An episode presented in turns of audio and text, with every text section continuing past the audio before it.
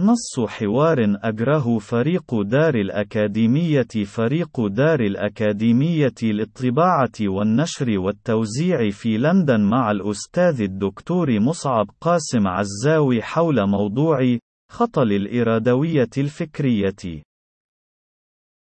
فريق دار الأكاديمية في جل ما تكتبه تشخيص دقيق لأس المشاكل التي يعاني منها البشر في مجتمعاتهم في غير بقعة من هذا الكون، ولكن يبدو في سياق كل تلك الكتابات أن هناك تفاديا متعمدا لتبني أي تصور للبديل الذي لا بد أن يكون عليه نقيض ما تقوم بتشخيصه وتوصيفه،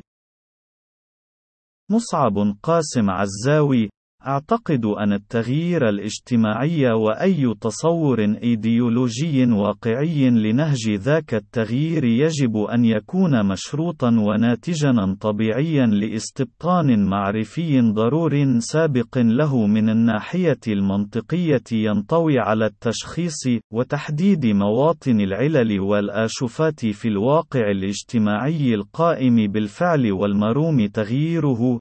وبمثال مبسط لا يمكن لأي طبيب مهما كان حاذقا أن يضع خطة علاجية ناجعة لأي داء مهما كان بسيطا في جسد أي مريض ما لم يتمكن أساسا من تشخيص ذلك الداء، وإلا كان طبيبا فاشلا يعمل وفق مبدأ التخمين والحدس والمورائيات والتي تجافي كلها مبادئ العقل والعلم والمنطق.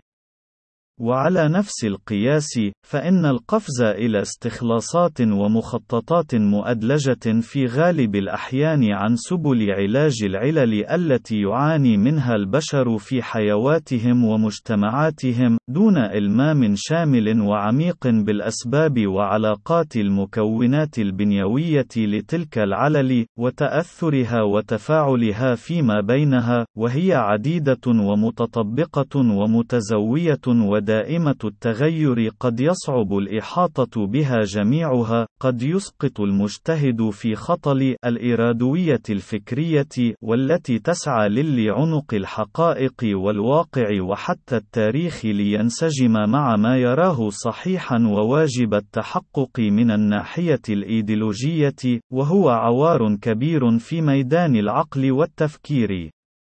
ومن ناحية أخرى أعتقد بأن البشر قادرون، كما كانوا على امتداد صيرورة رحلتهم الطويلة كجنس بشري والتي امتدت على سبعة ملايين من السنين، من خلال تعاضدهم وتعاونهم وتفاعلهم مع بعضهم، وبالاستناد إلى أدوات الاستنارة العقلية، وتكشف الحقائق المستبطنة التي تحاول آليات الهيمنة تعميتها وإخفاءها بشكل ممنهج، وبالاتكاء على ما يمكن تسميته بالمناعة المعرفية، والتي تمثل منهجا فكريا نقديا يمكن الإنسان العاقل المتعقل الرشيد من استخدام المنطق النقدي وقدراته العقلية الفطرية لاكتشاف الحقائق المتوارية وراء الستارات الإعلامية والإيديولوجية والتسويقية التي التي يكابدها في حياته اليومية من كل حدب وصوب، على تخليق شكل من الوعي الجمعي التوافقي على ما هو أصلح للبشر ومجتمعاتهم التي يعيشون فيها وهم أدرى بشعابها من غيرهم، بشكل يتسق مع التطور الطبيعي والضروري للتصور عن الشكل الأفضل للحياة التي يطمح إليها الأفراد في مجتمعاتهم، والسبل الأكثر نجاعة لتحقيق ذلك، وهو ما أعتقد جذريًا بأنه السبيل الأجدى لتحقيق أي تطور مجتمعي حقيقي يفوق كل البرامج الإيديولوجية، وبرامج العمل السياسية المؤدلجة، وبيانات تأسيس الأحزاب الرنانة، خاصة في المرحلة الراهنة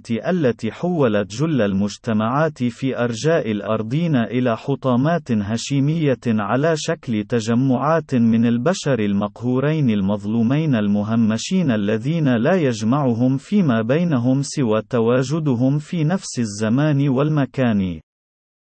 والحقيقة السرمدية الصالحة لكل زمان ومكان هي أن الزرع يسبق الحصد، ويسبقهما تمهيد للأرض والتفات مرهف لكل متطلباتها إن كان لذلك الزرع حظ في النضوج والإثمار، وبالقياس على تلك القاعدة في الحقل المعرفي الفكري الراهن قد يستقيم القول بأن واجب الاجتهاد يجب أن يصب راهنا في حيز تمهيد الأرض قبل الانتقال المتسرع إلى مرحلة الحصد إن كان يراد لذلك الحصد أن يكون سوى الريح والهباء المنثور.